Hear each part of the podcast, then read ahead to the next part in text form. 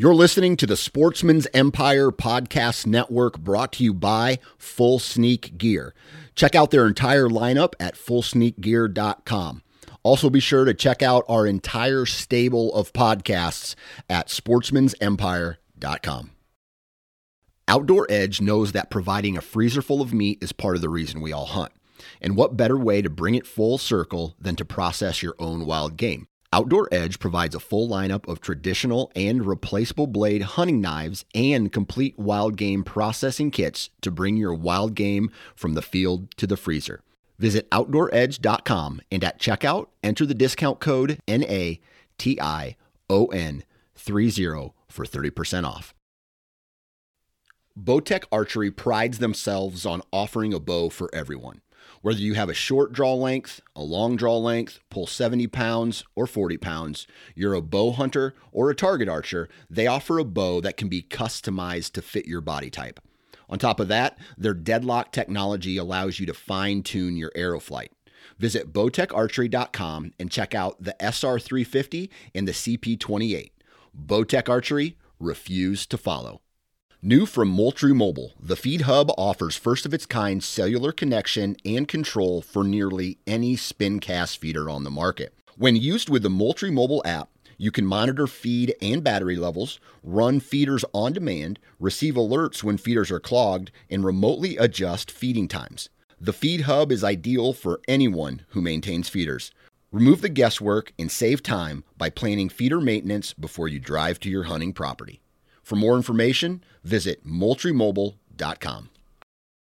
Think you know the Brooks Ghost? Think again. Introducing the all new, better than ever Ghost 16. Now with nitrogen infused cushioning for lightweight, supreme softness that feels good every step, every street, every single day. So go ahead, take your daily joyride in the all new nitrogen infused Ghost 16. It'll turn your everyday miles into everyday endorphins. Let's run there. Head to brooksrunning.com to learn more. All right, guys, welcome to today's show. And joining me on the show today is Levi Reitnauer. Now, he is a Missouri native. He loves getting after whitetails with his bow, and we are going to cover a lot of different things on this podcast, including his favorite hunts that he's been on, the different opportunities that Missouri has to offer, because we really do have a ton of awesome outdoor adventures at our fingertips. And so, Hopefully, you guys enjoy this one. I'm super excited. Let's jump in. Like, he was doing things that were just badass. That was one of the coolest moments of my life. I was really scared, but knowing that Dan had the gun, I did have the rifle, like, we would be okay.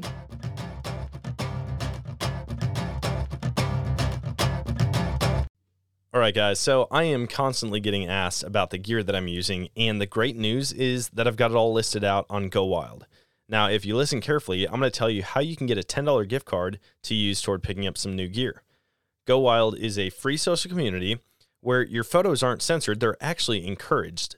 So much so that Go Wild will give you points for things like sharing your trophies, gear reviews, and inviting friends. Now, as you earn those points, you can unlock awesome rewards like gift cards and free swag, knives, huge discounts on brands like Garmin and Vortex, and so much more. Also, check this out if you create a free account, you can unlock $10 just for trying it out. So go visit downloadgowild.com to get started.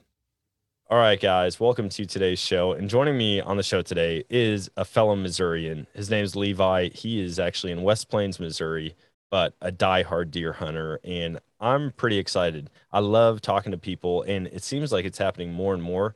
I'm connecting with people that are close to me, like geographically, which is great because I feel like I'm going to have more hunting buddies now. Uh, but Levi, thanks for hopping on, man. I'm looking forward to this one. Yeah, thanks for having me, man. Well, before we jump into the meat of the conversation, I like to start out by giving you an opportunity to share with the listeners who might not know you uh, a little bit about yourself, maybe your hunting history, kind of what you do in the outdoors now. Okay.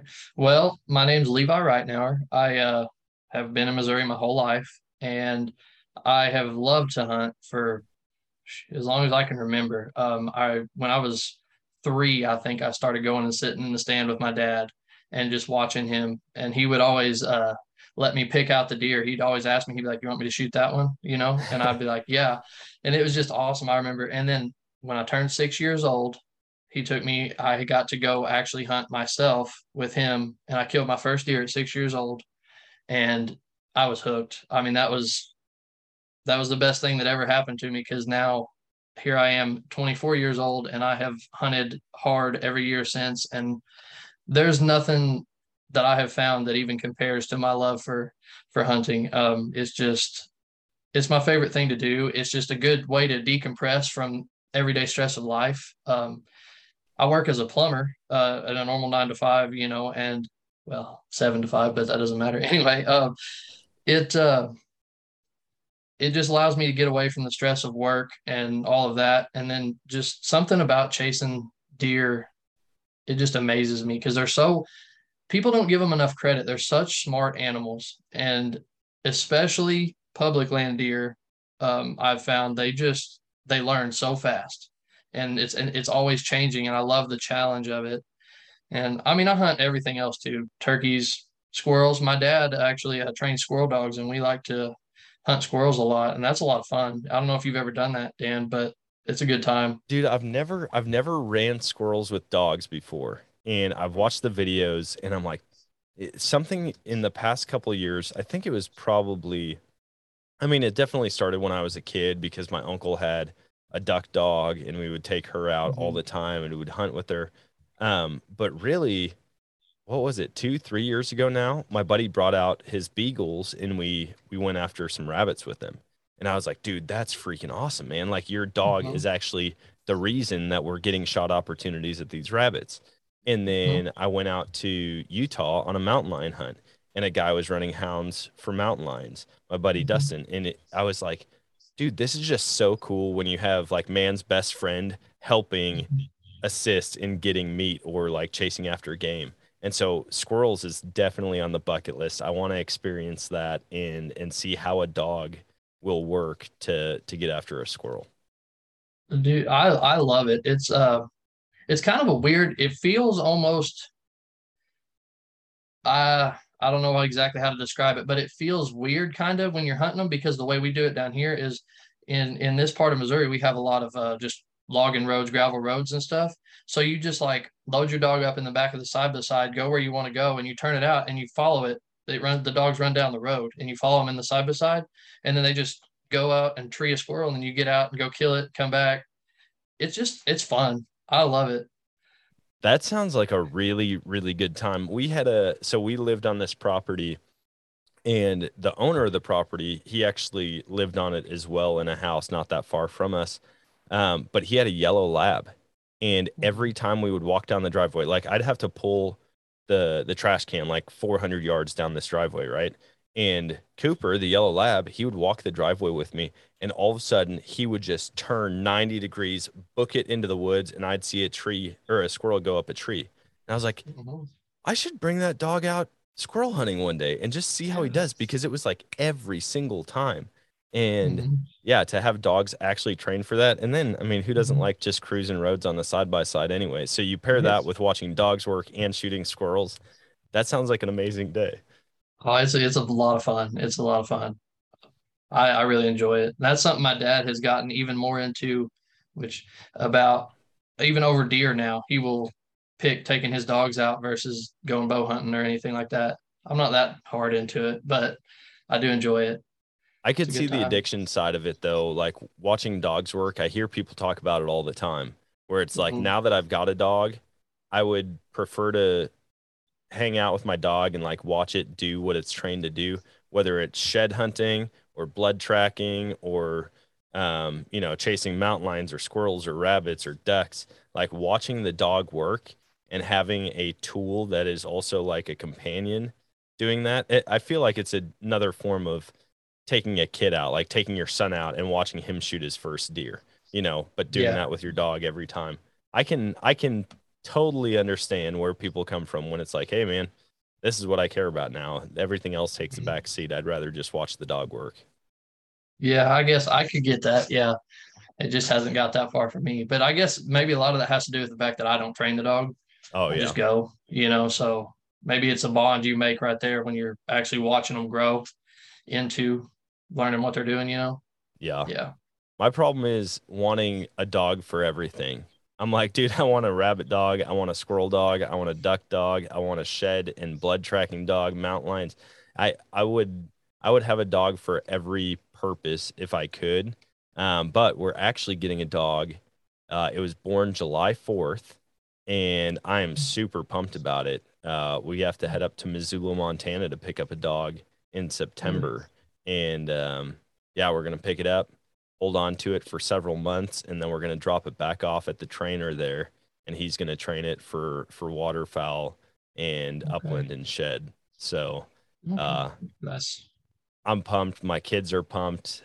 And now that I talk about it, we we were thinking of names for it, and I'm like, dang, it's on the Fourth of July. Like it was born on the Fourth of July. I feel like I need to have a patriotic name for it, even though we already had one picked out. So I might have to bring that up to my wife and figure out what to do about it. Yeah. No, definitely needs a patriotic name. I agree. That would, Yeah. that would just tie it together. It'd be good. So so you started out, you know, going out with your dad early on. Mm-hmm. Um, you've done all sorts of different types of hunts. What is your like go to hands down? I know you said you're really into deer hunting. Is that like number one above all else? Yeah, it is. Um, specifically bow hunting is definitely that's my number one. It's my favorite over everything else. Now, if you would have asked me that uh, in the middle of April, I probably would have said turkeys because I mean, I do get I get really fired up about turkey season, but I've noticed in the past couple years, I don't know if our turkey population in Missouri is declining or if they're just not responding like they're supposed to. That my hunts haven't been very great down in this area. Hmm. So it's definitely like I love it, but at the same time, I always I'm like I dread it too. I'm like I'm gonna go out here and spend the whole season and have a rough time. But definitely bow hunting takes the takes the cake on everything. It's my Yeah. favorite. Turkey turkey hunting is fun, and as far as the population goes and the the decline in turkey numbers, I talked to a couple of guys from the NWTF earlier this year, Mhm. and they did say like nationwide turkey numbers seem to be declining as in missouri for sure they're declining in my area i've seen the opposite i've seen a ton of birds and i don't know what the i don't know why they're declining in some places and not really where i'm at um, we do predator control here but i definitely don't think it's enough to to Right. like make a swing in the turkey population. You know, it, it's going to save some birds here and there. It's going to save some poults or some eggs, but Mhm. a, as a whole, I don't think I'm the reason by any means that you know the turkeys are surviving or thriving here in comparison to other places. But yeah, I haven't seen I haven't seen the decline like other places have, and it's unfortunate to mm-hmm. hear that. And I'm curious, like what we could do as hunters and fishers to help turn that swing around. I have I actually have a, a couple ideas on that. I mean, I'm nobody. I don't, you know, it doesn't matter what I think, but in my mind, I think one thing, huge thing that has happened over the past, and I think it's just taken a long time for to see the effects of it, but fur prices are very, very low. So no one hunts coons, or people do, but not near as much as they used to. Coons hurt eggs, Yeah. like real bad. No one coyote hunts anymore, hardly, especially in. I'm speaking mostly for my area here that I know about. You know, um, so predator control has went way down because even when I was little, um, I knew people who trapped and they just hunted coyotes and everything all all the time. And now I don't know anybody that does it. Hmm. And I think that has put a strain on the turkey population and also almost a little on our deer population too. Um, but that's just my opinion. I'm not a biologist. I don't, you know what I mean? Like I don't. Oh, I mean, I'm sure the predation on turkeys and eggs, especially like even mature turkeys while they're nesting, like that's a that's a big deal. And you you got to think about it. Everything out there wants to kill turkeys. Everything. You know, you've got eagles and hawks. You've got uh, raccoons, possums, coyotes, skunks, um, crows, even. Um, not that they're gonna kill like a, a mature bird, but like they'll go and and poach eggs and, and bust open eggs.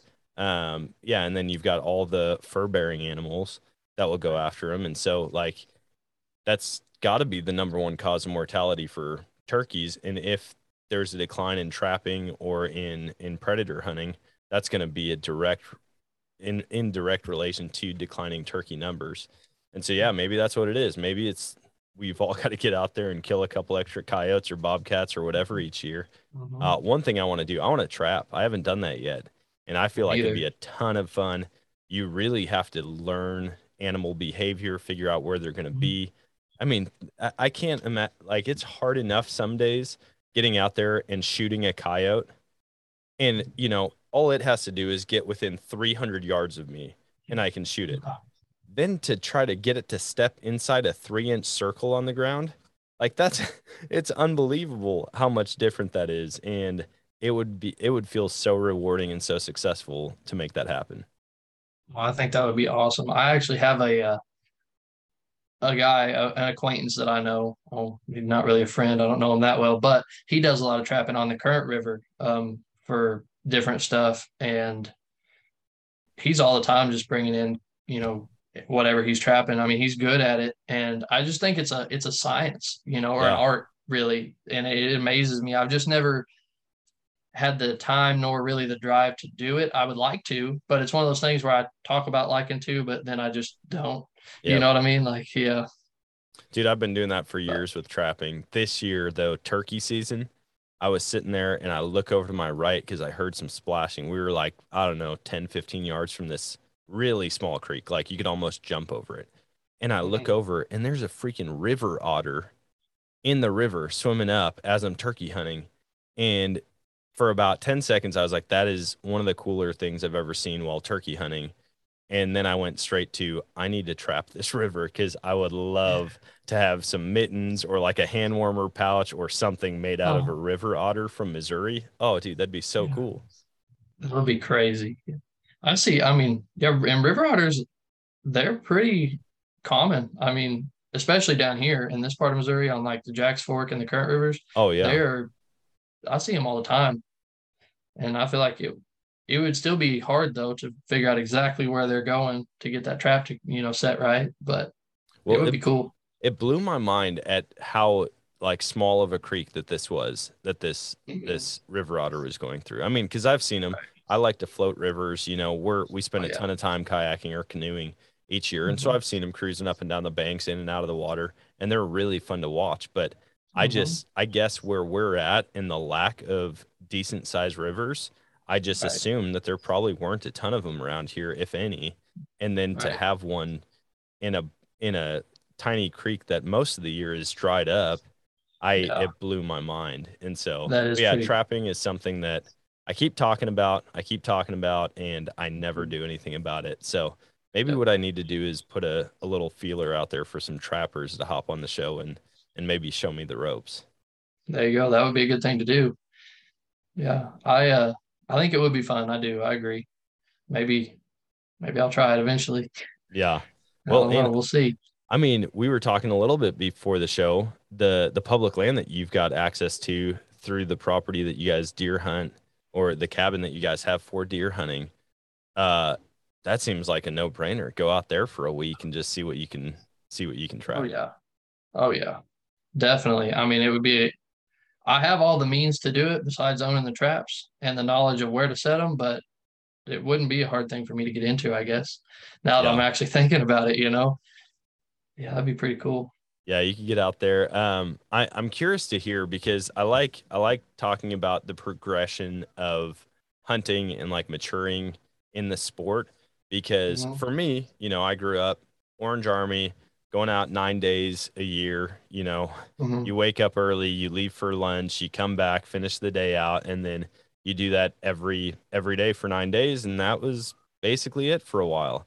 And then from there, you know, getting a bow later on in my teens, starting to bow hunt, picking up waterfowl hunting, all that different stuff. I'm curious to hear from you what the progression has looked like from that those first years at three and four, sitting with your dad, and then once you could actually shoot your first year at six to now. Obviously, Okay. going from rifle to bow, but what other equipment, what other strategies have changed or adapted over the years? Okay, so I started with a rifle, obviously, just like you said, Orange Army, nine days, but it's always been like a, a huge family event for us. Um, especially since we built our cabin, which I that was I would lie to you if I told you exactly when it was, but um, we get together for that week, and that's what I started out as. Even until I was like, mm, I want to say twelve or thirteen, I had never even thought about picking up a bow. Right, I had hunted with a rifle and a rifle only those those nine days. That was it. That's all I knew. My dad bow hunted a lot, and I saw him, but I just never even thought about it. And then one day, I don't even remember what sparked it, but I was just like, I want a bow. So my birthday came around, which is in the summer.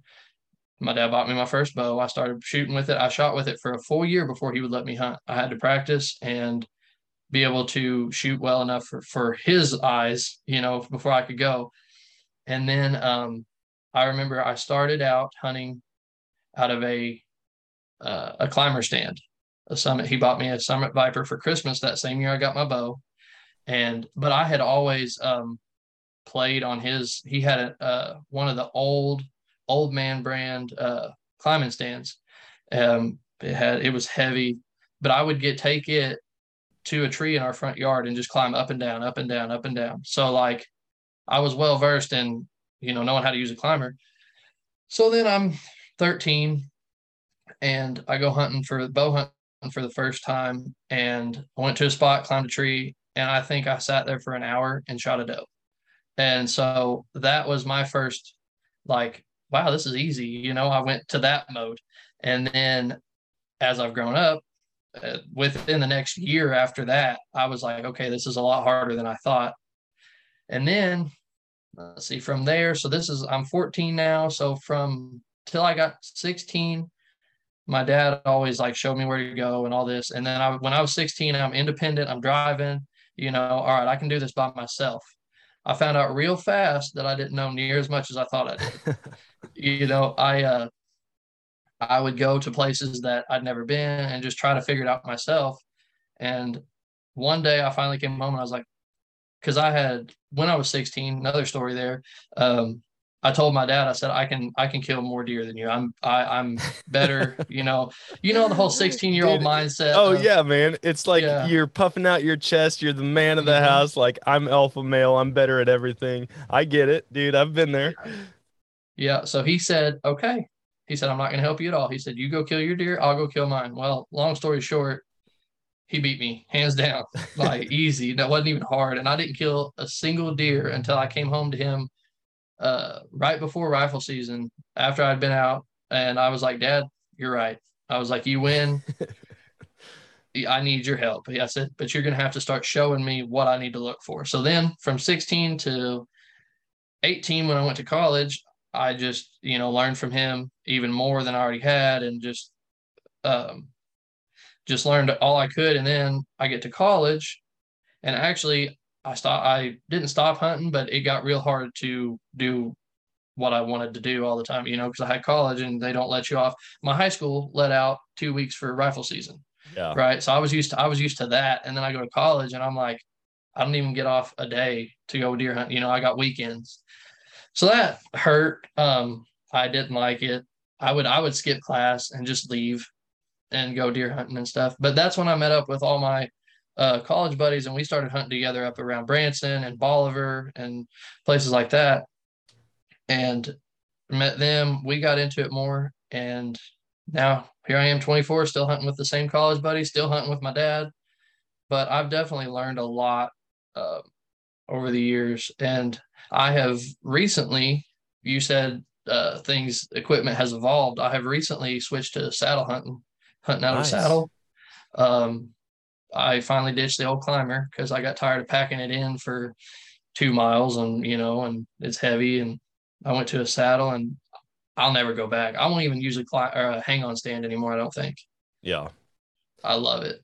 I I still haven't switched, man. I keep saying I'm going to. I keep telling people like, "Oh, this is the year, this is the year." And now we're already midway through summer and I still don't have one. But I just I feel like it would be so cool like getting out there and and just being able to pick whatever tree you want. And mm-hmm. Literally, that's not a joke. Yeah. That's not a joke either. Any tree you want is yeah. Oh, dude, I've seen guys up in like four inch wide trees. Like they're just they're just climbing these trees with their saddle system and they're hanging out just as comfortable as you would in a hundred year old oak tree. And Mhm. I mean, I feel like there's so many applications for it. One, because I travel so much to hunt, it makes sense that I would do that. Like I'm not gonna have to pack as much gear around. Um, and then I really I don't know why. I maybe it's the meshing of two outdoor hobbies that I love or two species that I love to chase. But seeing people who hunt elk over water holes or wallows from a tree stand, I'm like, I don't know, that would just be so cool. Like you're sitting in the mountains up in a tree, which hardly anybody does, I feel like everyone's on the ground spot and stock. Uh, and you're just sitting there waiting. And you know, eventually something's going to come to that water and they're not going to be looking Mhm. up in a tree because they're not used to that at all and Yep. yeah to stick a to stick a big bull on a water hole from a tree i feel like that'd be cool but so you switched over to saddle hunting that's pretty Mhm. awesome um Yep. i see uh, a Mathews hat on are you shooting matthews or do you just you're such a big fan of me that you had my last name put on a hat I'm shooting Mathews. There's I I um started out with a a reflex growler was the call, name of the bow. I don't know if you ever heard of them. It's it's No. basically a knockoff Hoyt, pretty much. okay I mean, it was made by Hoyt. It was just a cheaper version, um, and I shot it until two years ago, actually. So from the time I was in it, because uh, I had my well, I had my first bow that was like a, a little bear, you know, just a, a little bow for a little kid, you know. And then my dad gave me this reflex growler when he got a crossbow, and I hunted with it until I was 22. And now recently I switched to Mathews, and when I picked up a Mathews, it was a game changer. You know, I was like, I'll never shoot another bow in my life. It just felt so much more comfortable to shoot than the my old bow did, and I I love it. I love my Mathews. yeah Right now I'm shooting a VXR. Um, I haven't upgraded yet since the VXR, but I'm thinking about it. I don't know. Dude, that's the problem, man. Once you get into a certain type of bow, they always mess with you by coming out with new ones. And you're just like, dude, mm-hmm. I want it. I want it. And if you really look at it, the year to year specs do not change very much. I mean, really, it's only once you look at a 10 year spread of maybe like five to eight different models that they've come out with, you'll start to see a, a difference that you're actually going to notice when you're shooting it or like the speed difference. But really, year to year, I'm like, as much as I want the newest one every year, I just don't know that I could justify the purchase when my bow does almost the exact same thing, if not the exact same thing as what the new model does. No, I agree with that. Um, the main thing that's making me like kind of want to buy the V V3X is the the integrated system where the sight slides into the riser and Yeah. and all that. I think that's awesome. But at the same time, I'm like, my bow still kills deer. Do I really need to spend another seventeen hundred dollars on a you know on a new bow? Yeah. No, I don't. So that's why I haven't bought one yet. Well, honestly, I feel like the biggest upgrades you can make are the things like the sight that you're using or the release. Like I switched over to a thumb release from a trigger release. Absolutely love it. I swear by it. I'll I'll never go back for sure. And uh and then the sight. I do want to upgrade my sight. I'll probably do it before season. Um I've got I've currently got a single pin with like the quick adjust but I don't really like how it's lined out. You know, it's it's basically the vertical post on it. Um, that's what adjusts. You know, you've got the knob on the side, but the numbers and the hashtags are or the hash marks are so small on it that it's really difficult. Like I have to bring my bow close to me to see what I'm adjusting to. Whereas Right. I know there's other ones, they've got a larger knob, a better display where you can mm. quickly adjust it to, you know, whatever distance you want. Where I think I'm not going to get away with as much movement, or uh, I'm going to have to do more movement, which I don't think I'll get away with when I'm in the tree. Even though, I mean, I have shot deer with it already, but Yeah. I just think it's going to be difficult to to make those adjustments. and and so I do want to I do want to stick with the single pin. I I really like it. I like the adjustability. I like being able to shoot long distances with it, even when I'm just target practicing. Um, but I think before I switch bows, I'll definitely switch sights. Yeah.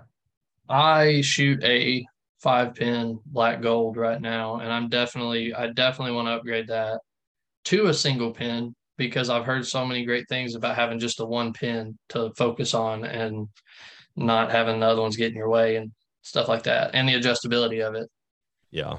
There, there's definitely a learning curve to it though. Uh, just be Mhm. ready for that. Like understand that every time you shoot, you're gonna have to adjust that thing. I mean, not every time you shoot, but uh, I got so excited. So in the manual, it told me like, hey, sight it in, get it set at 20 yards, and mark your mark the uh, vertical post, and then get it set at or shoot at 60 yards until you're dead on, and mark it there, and then you have to match the sticker up with that. And so once you have like your 20 to 60 yard spread, you get the sticker that close that most closely matches with it, and then you're ready to go. So I'm like, oh, this is awesome. Well, the sticker actually goes all the way down to 100. And so instantly I've got hash marks all the way out to 100 yards. So first day having this bow, I get it set, I start shooting, and I'm shooting at like 98 yards. Given I'm not hitting the bullseye, but like hitting my block target was a big feat at that point at 98 yards. And and then I went to guys' night with all my buddies, and I get there early, and I'm like, dude, I'm bringing my new bow. This is awesome. I'm gonna I'm gonna go out and shoot.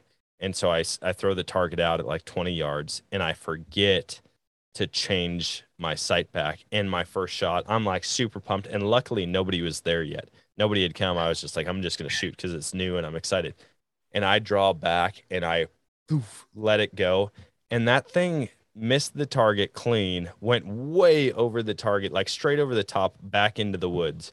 And I'm like, instantly, I was like, dude, this is a brand new bow. What's going on? And then it, it clicked, and I realized I'm an idiot and didn't change my single pin back to 20. Yeah, I've definitely seen that happen to my buddies who shoot a single pin uh, several times. I've actually watched them do it. One of my my buddies do it on a deer. Oh, He no. had we had been shooting the day before, and I think he was shooting at like I don't know sixty or seventy, you know. And then we're hunting and just clean over the back. Just didn't even he Oh. didn't move his sight. Yeah. Luckily, it was just like it wasn't like a big buck or anything. It was just a doe, so it's not like I mean, meat's meat, but at the same time, it always feels a little better when when you miss a doe than it does when you miss a giant set of antlers. You know? Yeah. Well, I know So- they've got those. I, they've got those quick adjust sights now, also that have like three pins instead of a single pin. Mhm. And so you can you can move your housing, but like say you're in a bind and you really can't, like you can get away with hardly any movement. You still have your, you know, 20, 30 and 40 yard pins set up to where you don't necessarily have to make an adjustment until you get out to that 50, 60, 70 yard range. See, I think that's what I would like. I think I would like something like that to where I have my 20, 30, 40, but then if I need to go farther, I can. Yeah. Yeah, that's a that's yeah. I feel like that would be the way to go. So maybe I'll look into that when I upgrade my sight. Yeah.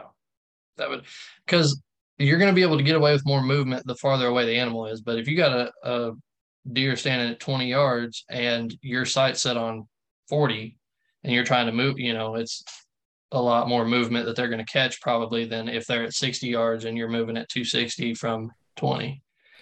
Well, and I mean, I the other part of it, I'm like, well, in all reality, like I'm having to draw back. So I'm like extending my wingspan almost fully in order to Yeah. get on this deer.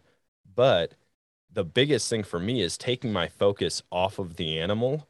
Like I Mhm. don't want to have to be looking at something close and miss if that deer went from head down feeding to eyes up and alert. Uh, I and then it's like then you make the wrong move when it's looking right at you and you didn't know because you're having to jack with a sight that's right in front of your face. And so Right. that's that's probably one of the big bigger aspects of it cuz you know, I've shot deer. Last year I shot one that was Dude, I don't even know how close that deer was. It had to have been within 8 yards. I mean, it was almost directly underneath me and at one point I could have peed on it like it was that close. Yeah. But you know, getting away with movement that close on a deer, you can do it. But if I would have taken my eyes off that deer, even for a second, I probably would have blown it and like messed something up. Um, if I if I didn't maintain focus. So Yeah, I agree with that. Yeah, I've shot a lot of deer. Until a couple years ago, I don't think I actually ever shot a deer over 30.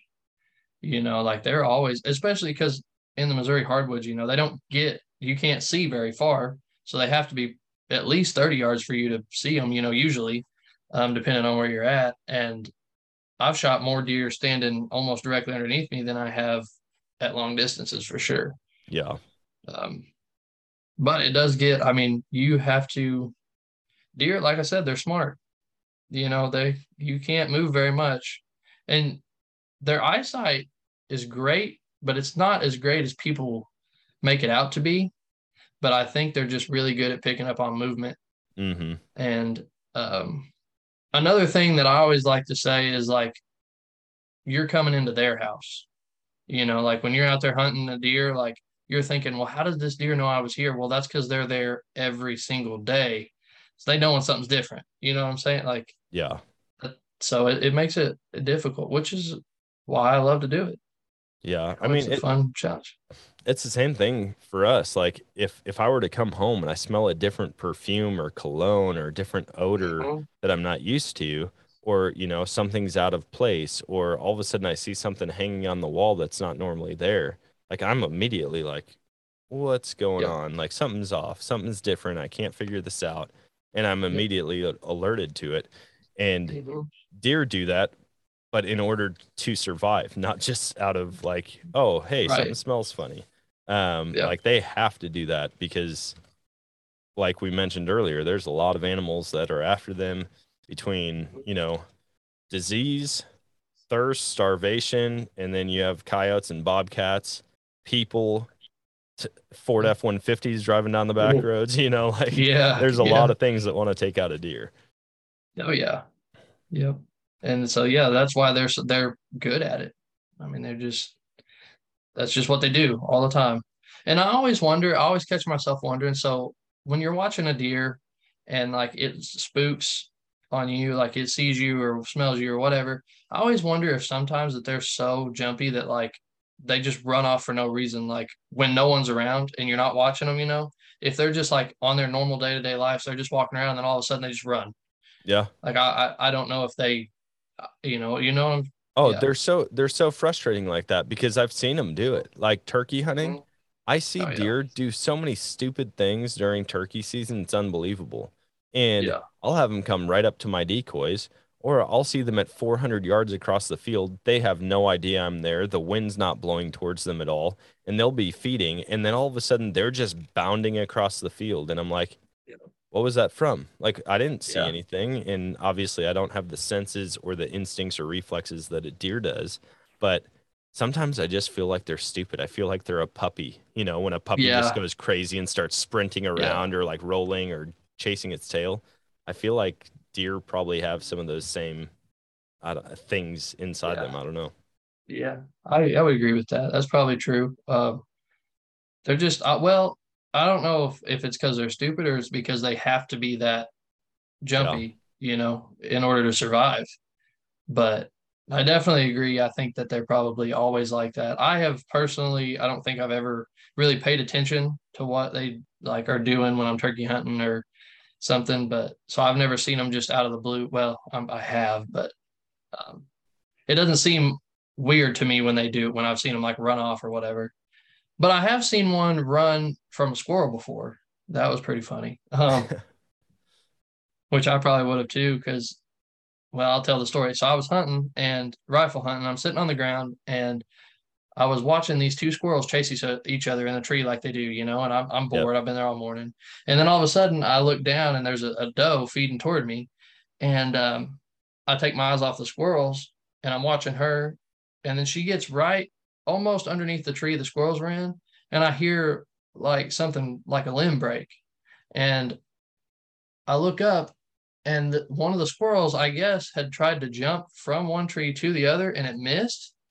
And it just fell all the way to the ground right beside this deer and just smacked and bounced like it was a ball, like just bounced back up, got up and ran off. And this deer, when that squirrel hit the ground, just freaked out. I mean, it was running, sorry, it didn't know what was going on. that was probably the funniest thing I've ever seen when I was hunting. It It's was, it was funny. I can't imagine being being in that situation, you know, living in the in the wild and having to be that alert all the time because there are so many things that you hear and the the ability for a deer to differentiate between sounds, whether it's a squirrel bouncing through the woods or you walking or Right. you know, an acorn falling from the tree or you letting hitting your release on your on your bow to let the arrow fly. Like they just have it figured out where it's Yeah. all of a sudden they know something's off like there's just something not right and then they're alert and it becomes a lot harder and then on top of that you have some deer that just don't seem to have those same survival instincts you know like the Mhm. deer i i uh, a buck i think it was my first buck that i shot in missouri i went to shoot at it and it ducked the arrow well it ducked the arrow but didn't move it like dropped as if it was going to take off and then it Mhm. just went back to feeding and i thought like i'm did i miss this? Like i sent it right there. Like it looked like a great shot but i mm-hmm. lost it mid-flight. I lost the arrow. And then the buck mm-hmm. starts licking its back and i was like this is really odd. Like is it going to just tip over all of a sudden? It's not acting hurt but now it's licking its back. And so what's going on? And it went back to feeding. And i was like hmm. okay well i guess it's time to get another arrow send another mm-hmm. arrow out. Well sure enough what had happened is it ducked the arrow and i i shaved the hair off of its spine like right i mean right behind the shoulders. And uh, i didn't even realize it until i obviously went and found the deer. But the second shot was a great shot. The first shot it Mhm. ducked. And uh yeah even though it got hit with something and it like it didn't break the skin to make it bleed but it definitely made contact with it. I'm curious what that deer thought it was. Like was that a butterfly was it a bird was it you know an Yeah. acorn falling out of the tree what was it that just hit me uh Yeah. i'm just glad it didn't scare it all the way off Oh yeah, no, that's great. Don't get many opportunities like that though, no really. But that's weird. Yeah, sometimes they're just odd. I mean, they just you I've seen deer when you shoot a rifle and they just stand there and they don't move. They're just looking around like nothing happened. yep Or I uh one time I was hunting with my little sister and um we shot a or I shot a deer and then we just sat there. It, it- we were watching a field um and we just sat there and mm, 15 minutes later here come a whole herd of deer just walking in like nothing was wrong. Like they didn't just hear a gunshot. And you know they were right there somewhere. Oh yeah. And they just walked in and then she got to kill a deer. And so that was cool but i was sitting there i'm like why did they not all just run off when they heard the loud uh, you know the gunshot i don't I don't get it. honestly, I I've got a theory about this, and I could be hundred percent wrong. I don't know if there's been studies done about it, but there's a lot of things that we do as hunters that mimic a predator, right? When we're creeping through the woods super slow, like barely crunching leaves, acting suspicious. I feel like almost every animal. I mean, uh, how many times have you been walking through the woods, maybe looking for morels or doing some type of hunting, where you come across squirrels and they just don't seem that afraid of you? You know, like they Yeah. just kind of hang out on the ground or they climb a tree and stare at you. Versus like when you creep through the woods, they're gone, dude. They're up the tree. They're making all kinds of noise. And so I really do think that deer are much more alert to predatory style behavior, creeping around, you know, uh, looking, trying to be quiet, but still making noise versus they'll stand next to a road. Like here's a prime example. Say you're, you're driving by a cornfield in your truck. That deer is going to stand there and feed no matter what. It couldn't care less about that truck. If you're walking down the road, that deer's gone. It's not going to hang out Mhm. right there and keep feeding. And there's just something about that. And I think it's probably similar with loud noises. They hear a loud noise, it's just a loud noise. You know, they hear thunder thunder crack and uh Mhm. they'll they'll hear jets going over, they hear car doors shut, they hear uh, who knows what. And so loud noises probably don't spook them nearly as much as that soft crunch that might sound like a coyote trying to sneak up on them. It actually makes a lot of sense, and I've never thought about it that way. Yeah, It, I it, uh, yeah, I've I've heard of people that are like, dude, I almost jogged to my stand. Like I don't creep through the woods anymore. I almost just jogged to my stand because, you know, a deer running through the woods, a squirrel running through through the woods, or rabbit, whatever, you know, they're making a lot of noises they're going through Mhm. and the deer might run off for a second, but then it's like, oh, the thing's gone now. Whereas if you're creeping through, they might think, oh, they're still here. You know, like if you do spook them off, they're not going to come back soon because you're moving slow. So you're probably still in the area. Again, all hypothesis. I have zero evidence to back this up, but right. I've got pretty strong It's- feelings about it. It, sounds good for sure, and I mean it makes sense. Um, uh, yeah, if you think about it, I mean, how many times are you walking through the woods looking for sheds, and then a deer's just looking at you and Yeah. didn't run off? It's just standing there looking at you, and then when you stop and look at it, that's when it leaves. Yeah. You know, I've noticed that. Um, if you stop and look at a deer, even driving down the road, you're driving your car by them, they don't run off. But when you stop to look at them, that's when they run off. Yep. So maybe you're right. Maybe they think, okay, as long as it's not paying attention to me, it's not going to hurt me. I'm just going to be Yeah. very confident about this. I feel like you can get away with people thinking you're right just because you're so confident about your answer. And Yep. the, now that I'm thinking about it, I'm like getting pretty pumped up about this. I don't know why. Uh, but like rabbit hunting, we've noticed the same thing with rabbit hunting. If we're kicking a brush pile up, they'll just tuck underneath it. You could be crunching that thing, trying to smash it, trying to get to the rabbits. Once you stop, it's like the rabbit goes, "Oh crap, they see me." Like they they spotted me Yeah. finally. And then Yep. boom, they'll shoot out of it. Dove hunting, same thing. If you're like a lot of people sit near food and they'll they'll wait for the doves to come in. They'll sit near, near a hay barn or a gravel lot or whatever. But a lot of times we'll go and we'll we'll walk the tree lines near the fences around the perimeter of the Mhm. different properties that we hunt. And we've noticed doves do the same thing. They will hang out in the tree until you stop. And once you stop, they're like, oh crap, gig's up. They spotted me. Or you walk past them and then they're like, all right, now it's time to bail out because they're not looking at me. And so hmm. I don't know. I feel like I'm onto something and there needs to be some studies done about it. I want to see, you know, go uh-huh. into a field, jog through the field, see what the deer's reaction is versus, you know, if you just spook them by being sneaky. And it's the same thing. If I was outside, if I saw some dude jogging down the street, that's one thing. If I saw a guy like hood up, hands in his pocket, Uh-huh. just like staring back and forth, like kind of peeking at houses, looking at vehicles, obviously that's going to set off some alarms to me. Deer have Yeah. to see it the same way. Oh yeah, I think I think you are definitely onto something. That would be a cool study to do too. Um, I think it'd be cool to be a part of Yeah. to learn and just know. that would be cool. It might, it's going to end up having to be like just me doing it or me and some buddies. I'm going to be like, dude, Yeah. this year we're jogging to our stands. Like we're just going to full on get there and then come Mhm. out and we'll see how many more deer we see that way versus the other way. Obviously, there's so many variables included in that. Right. It'd be hard to get an accurate study, but I don't know. I might just try it and see how it plays out. Yeah. I mean, I definitely don't think that it would hurt anything by any means. You know, if you're jogging to your stand versus creeping, I mean, you're gonna spook the same deer no matter what, Yeah. probably. You know, so it would be a bad thing to find out. And I think you are onto something with the whole like if you're moving fast, then you're getting out of the area faster. Um, they're gonna notice that because 99% of the time that I see deer run off, they don't unless you stay there, they don't leave completely. You know, they'll they'll trot off a ways and then look back. So if they can't see you or hear you anymore, they're probably just going to turn right around and go back to what they were doing. Yep. So that that makes sense. Yeah. I agree. Who knows? Maybe I'll try jogging in a couple times this year. Then you Uh, run into scent control issues. I'll be all sweaty and then stinky. Yeah, oh, yeah. Yeah. There's okay, no way. well then you got that.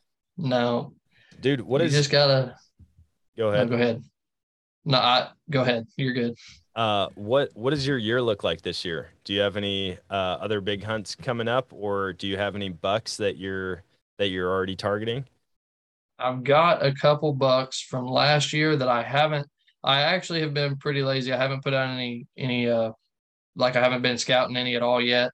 Um, I was actually going to start that this weekend, Um, but I've got a couple bucks from last year that I'm pretty excited to see what they did um, through this through the summer, and so I've got those two. And then as far as hunts, I know I'll stay right here and just I'll bow hunt and rifle hunt. Um, I don't have any out of state hunts planned. Uh, I I actually have never hunted out of state. I would like to, but I haven't yet, and um, that's something I really would like to get into. I really want to go on an elk hunt, like very very bad. Like that's something that I'm gonna do in the near future. Yeah. Um, because I just I know a lot of people that do it, and it just seems like it'd be so much fun. Well, I feel like especially with a bow, especially with a bow. well, yeah. and you've got that group of guys that you said like you've been hunting Mhm. now. You've been hunting with them since college, and Mhm.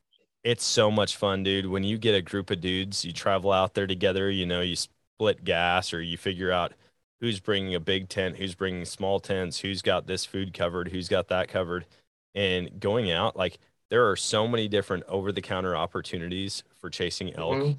in multiple western states. And so it's just a matter of doing it. I keep hoping that i draw the missouri tag. I, you know i i will be very lucky if that ever happens. But um, going out west man it's something that you can do and you can do it fairly cheap each year. Yeah. Well, I'll tell you what, if you ever draw the Missouri's tag, let me know because I am right here in the middle of them. yeah You know, Peck Ranch is right here in my area. I know where they're at, so I can help you with that for sure. Oh, I'll be letting you know that is going to be Yeah. number one priority if it ever happens. Um, I need to start putting my wife in for that. I've just been putting in for it, but now she's got a tag. I'd be just as happy going and trying to get her on one, even though I'd be like, I'd probably end up a little bitter about it because she's only really hunted one year. And so if she drew, I'd be like, Are you kidding me? Um, Right. But I'd still be happier to go with her than just to not go at all. So. Yeah, yeah. Um, see, that's a. I have an opinion on the elk that's unpopular for, for a lot of people. Um, I think it's cool that we are able to hunt them, but being from the area where they introduced them, it has. I wish they never would have. Um, where I hunt, uh, I have the elk around, and and they definitely seem to have hurt the amount of deer that stay in the area. Um, and I, I think it'll get better over time once the deer get used to living with them. But I've just seen a lot of things that the elk cause that I'm like, okay, if we didn't have them, then this wouldn't have happened, you know, things like that. Um, I'm not to say it's a bad thing, but if we never would have introduced the elk, I would be okay, is all I'm going to say. Interesting. Yeah. That's very interesting. What kind of things have you seen that uh, that have made you think maybe they're pushing deer out of the area or deer are having to compete too hard to stay?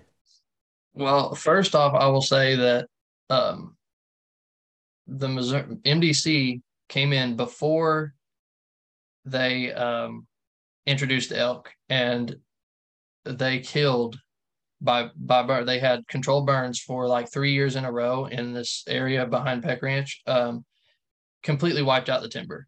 I mean, it is just dead. Um, there's no food left hardly, other than for elk. There's underbrush for them to graze on but as far as for the deer and the turkeys and, and everything else they just wiped it out there's no habitat hardly um, the trees you know well what i know they were making room for the elk to be able to travel through the woods. I get that but they have really hurt um, habitat for other things. And um, i know that they're competing with because of they killed all the timber there's not as many acorns and that's deer love those. I don't care. I know for almost a fact. Now, this is just an opinion I have that I know nothing about, but pretty sure deer in my area will pick an acorn over any other food. Yeah. I have I've seen them do that. Like they will always pick acorns. Um, and the elk like them too. And so that's another just another thing that's competing with them for those. Plus, on top of killing a lot of the oak trees, created a short supply of acorns. So then I've seen a lot of deer um, that look horrible, like they've not haven't eaten in months, and um, just stuff like that. I mean, just little things I've watched. I've been hunting and watching deer, and then the elk just come walking in, and the deer just takes off. just leaves. Like they don't want to be around them. Um, and like I said, I think over time that would change because they would get used to having them around. Um, but it hasn't changed yet, and they've been here for what? How I don't even know how long they've been here anymore. But Yeah. Yeah, Yeah. I'm I'm curious to see how it'll go. I mean, obviously over over the history of the US, you know, elk and Mhm. whitetail have been in the same place. Uh, I've Right. been out places where I've seen elk and mule deer in the exact same Right. place and and they figure it out. I mean, they do. Mhm. Right now it's new. Obviously, it might take a Mhm. couple generations of deer to to figure it out, but I think it'll come back. And as a whole, I feel like the more places that we can have a variety of big game animals like elk, whitetails, mule deer, um, not hogs, we can keep those out forever. Uh, but if if we can have more opportunities and more more wildlife on the landscape, I feel like it's going to end up being better, even though initially like the change change is never easy. It just really Right. isn't. You know, if Yeah. if you disturb the pattern of animals that you're used to seeing, and all of a sudden it's like, Mhm. hey, you know, black bear. All of a sudden there's black bear, and it's like, dude, all it's gonna take is one season where you see a couple black bear and not as many deer, and you're gonna hate the fact that there's black bear in the Right. area now. Right. Um, but at the end of the day, I, I like how Meat Eater and like Steve Rinella put it. Mhm. Even with wolves, with grizzlies, it's like, why does everybody want to go to Alaska if wolves and grizzlies are so bad? Like, wouldn't Right. there be no elk or caribou or Right. deer or moose left? Like, Mhm. I think I think it'll kind of even out, and maybe there's less deer, but I think you're going to be super pumped if you get an opportunity an Oh, yeah. elk. You know, like imagine being able imagine once the population is actually up high enough to where you can get a yearly elk tag as a resident. That would be cool. I yeah, I think you're going to be a lot more excited, and it might not be. Hopefully, it's in our lifetime. I doubt it's going to grow that quickly, but you know, maybe in our kids' lifetimes that uh, there's going to be a sustainable population enough to where residents can at least draw for tags with a high success rate. Yeah. Um, I think, I mean, I agree with you. I would love the opportunity to kill one in my home, you know, home area. That would be awesome. But like I said, right now it's just a a bitter thing for me. I mean, Yeah. it's it is cool, and I will always agree that it's it's cool to have them here. And I agree with the I love opportunity. I'm so happy that we have uh, a black bear season. Have you put in for that? I have haven't drawn it. I my buddy drew this year though, uh, Yeah, I'm have a- I'm s- I'm I have a friend who drew too. Nice. Yeah, yeah. Um, so that's pretty cool, and I do enjoy that. But I also, I don't know that I would want to hunt a bear, honestly. Like, Hmm. I love to hunt. Don't get me wrong, and I have nothing against it. A bear is just something that I'm like, I enjoy watching them too much to want to actually like kill one. Yeah. You know, I don't know. I don't know what that is. I don't know why bear is where I draw that line, but something about I don't know. I just enjoy watching them more than I would want to shoot one Yeah. you know, and that's just always been and the thing for me. Like everyone's like, "Oh, let's go on a bear hunt." And I'm like, I don't, I don't know. It's just something that doesn't really. I would rather just see them. I I saw five this past rifle season. Uh, a male and then a sow and two cubs, or three cubs, and that was just the coolest thing. Just sitting there, I'm sitting on the ground, and I had my fiance with me, and she was freaking out because she was like so scared. And I was like I was sitting there and I was I was videoing it. I was just watching them I was having the time of my life. I just enjoy I think they're beautiful animals. Oh, And- absolutely. yeah and I just like to watch them I don't think a, I don't think a bear is something I'll ever try to hunt honestly. See, I I definitely think I'd go out and try to hunt them. I don't depending on my experience, I'd do it year after year or just one and Mhm. done. Um yeah even in talking with my buddy out in Utah about mountain lions, I'm like, you know, I, I'd like to hunt one one time. And Mhm. maybe I get there at the base of the tree with the dogs having done their job and look at it and be like, I don't need to shoot this. This is enough for Yeah. me. Um, Yeah. I, I don't know. Like I never, I, I have yet to find something that I will not try. And that doesn't Mm-hmm. mean I'm just going to go and like, well, I'm already out here, so I better pull the trigger. Like in the Right. moment, dude, you never have to take an animal. And that's so, true and that's something Yeah. for me like bear i think it would be cool um especially when you get into places where there's an abundance of them. And obviously, Yeah. they're starting to become that in Missouri if Mhm. if they're giving out as many tags as they are. And then on top of that, hearing about the mortality studies on fawn due to black bear, it's insane how efficient black bears are at killing fawns. And so that's another thing where it's like, huh, if it gets out of hand and it does actually start making a, a severe negative impact on Mhm. on uh, fawn reproduction or recruitment. Gosh, I don't know why I was saying reproduction. Uh, fawn recruitment. I feel like maybe I'd go out and help out with Yeah. that. I, f- I feel like that would probably change my opinion a little bit.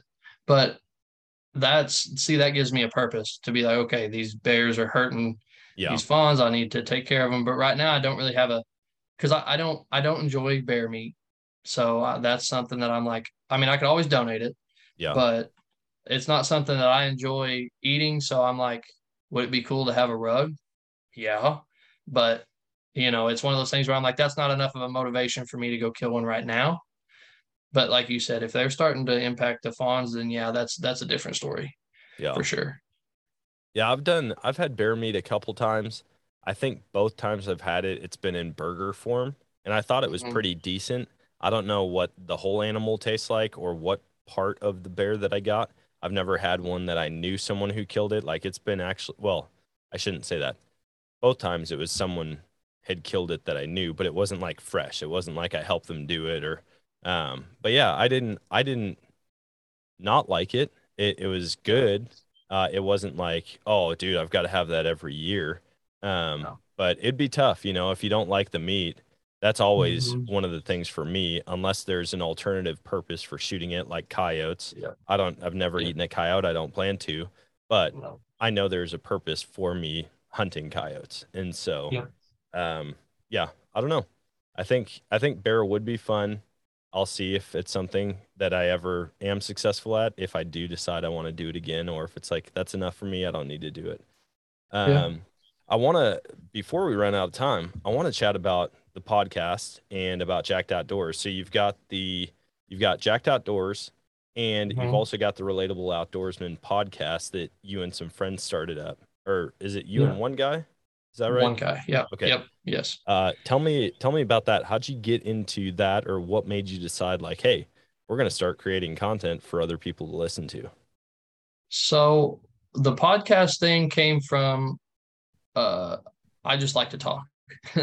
so and, and my buddy who do, who's doing it with me, he really was very skeptical. He's like, I don't think that I don't think, you know, I don't know that I want to do it. And I just kept on him and kept on him and kept on him. And then finally he was like, All right, let's try it. So we sat down, recorded our first episode. We have two out now. Um, but we recorded our first episode and we got done and he was like, That was fun. And I was like, Exactly. Imagine how many people, you know, we can talk to anybody, Yeah, just like me and you here, you know, you can do, and it's just fun. I just enjoy sharing stories and talking to people. So that's where that came from. Um, and then the Jacked Outdoors actually led into that because see, Jacked Outdoors started before, uh, like in college with my buddies. And so it's basically come down to now since college, me and the Tucker, the one guy that does the podcast with me, we're basically the only ones that still put out any content um, because everybody's went on with their life. And we're the only ones that actually still live in Missouri that hunt regularly. But so that started with them, and then I joined in. And then from that, we started filming and we loved it. Um, well, I shouldn't say loved it. We enjoy it. Um, we haven't been successful at filming anything get shot yet. Um, it's been a learning experience for us for sure. Um, I was going to bring this up earlier too when we were talking about the saddles for filming. They are amazing, and that's why Oh, I really like it. Yeah, um, because you have so much more mobility with the camera arm and everything. It's awesome. But anyway, um, yeah. So Jacked Outdoors, we originally it was supposed to be a YouTube channel, right? And we've only put out two videos since we've started it, and they're both horrible. Don't don't watch them. uh, they're not very good. I mean, they're okay, but it's just you know nothing. They're not exciting at all. Like we have a turkey video out that I was filming when Tucker shot the turkey, and I was we didn't communicate, and I was messing with the focus, um, like turning it from auto to manual because I had a, a tree between me and the turkey. And while I was flipping that switch, he shot the turkey, so we completely missed the kill shot. Um, but we still put the video together, and you know, we just enjoy sharing what we do. Um, so that's where that came from. And I think, like I said, the podcast is going to be, I'm going to love doing it. Um, Yeah. Because I like to talk. Obviously, I'm just rambling right now. um, but it was, it's going to be cool. Like, and we have, like I said, two episodes out now. Um, we're supposed to be recording another one soon. And I wish I could say that we have a schedule, but we don't. Just kind of whenever we get time, we record one and then we put it out, and then that is what it is. That'll change probably as it grows, if it Yeah. grows. Um, but yeah, no, you can find us on Spotify and Apple Music is where our podcast podcast is. Awesome. Dude, I I mean, the podcast side of things, it's a ton of fun. It really is. Like I love I love talking with people. Honestly, one of my favorite things is making new connections. I mean, talking with you, knowing that you're only a couple hours away, uh the amount of people that are like, "Dude, come out here and hunt," or I'm like, "Hey, you should come up to Missouri or, you know, like we should meet up somewhere and go on a hunt." I love that Yep. side of things and when it comes to talking about hunting, I mean, who doesn't? Oh, like have you ever exactly. met a, a hunter who doesn't like sharing hunting stories? No. Nope. yeah i don't think that person exists. It's like a unicorn. Um Yeah. and so to be able to do that i think you guys are gonna love it. You guys are gonna uh you know take off just stay consistent with it. What uh what kind of content can people expect to hear on the podcast do you have a certain theme that you go with or is it kind of everything It's kind of everything. It's more of a so uh, it's more of like just sharing stories than it is like informational. Like we aren't we don't think anyway that we're good enough hunters to be able to tell anybody how to do something. So we're not going to try to uh, teach you something. We'll we'll share information and stuff that we have learned, but it's more just calling up people, talking about their stories and how they got started in hunting and stuff like that, and just sharing different stories. And I mean, probably once season rolls around and we actually have like current hunting stories to share, we'll probably share those every time we can yeah you know, from the recent seasons and stuff like that. Just because I know personally, I enjoy listening to any hunting story. Like you said, everyone loves it. So I thought that that would be a cool thing to do, just share stories, you know, from different people. Um, I mean, we have, I know a lot of people, so it wouldn't be hard. I know a lot of people that hunt, so it wouldn't be hard to get, you know, a whole bunch of content out there. yeah And I'm hoping it goes well. I just, I really enjoy doing it. That's awesome, man. Well, yeah, for anybody listening, go check it out. The Relatable Outdoorsman. Uh, you can hear Levi and Tucker sharing stories. And um, dude, I appreciate you hopping on, man. I love I love knowing that you're so close. Uh, if you ever want to venture down here to Springfield and get on some hunts or uh, get get together sometime and go do Oh, yeah. something in the outdoors, that's that's my number one passion, man. Meeting up with people that I've never hunted with before and just getting out and enjoying it together. So Dude, that'd be awesome. man. if you're ever down this way, you know, I mean, we have, we could go on float trips, anything you want to do outdoors. I mean, I'm here, whatever. Just let me know. that sounds great, man. Well, the heat of the summer is here, so it might Yeah. be floating before long. I've been Yeah. well, hopefully if I guess where you're at, the water level doesn't get super low, but there are certain places Mm-mm. around here because I mean those are all spring fed rivers. There are some rivers around here that are almost bone dry right now because of the lack of rain Mhm. we've had. So uh, hopefully we start getting more rain again. But dude, it's been a pleasure, man. I appreciate it and Yeah. good luck this season.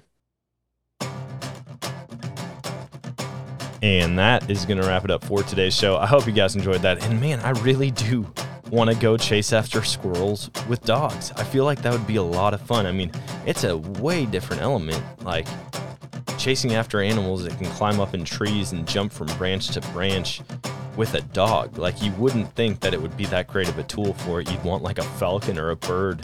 But I hear that people who get into it are hooked pretty quickly. So I'm excited about that. And good luck for Levi this season. Hopefully, he gets after a couple big bucks.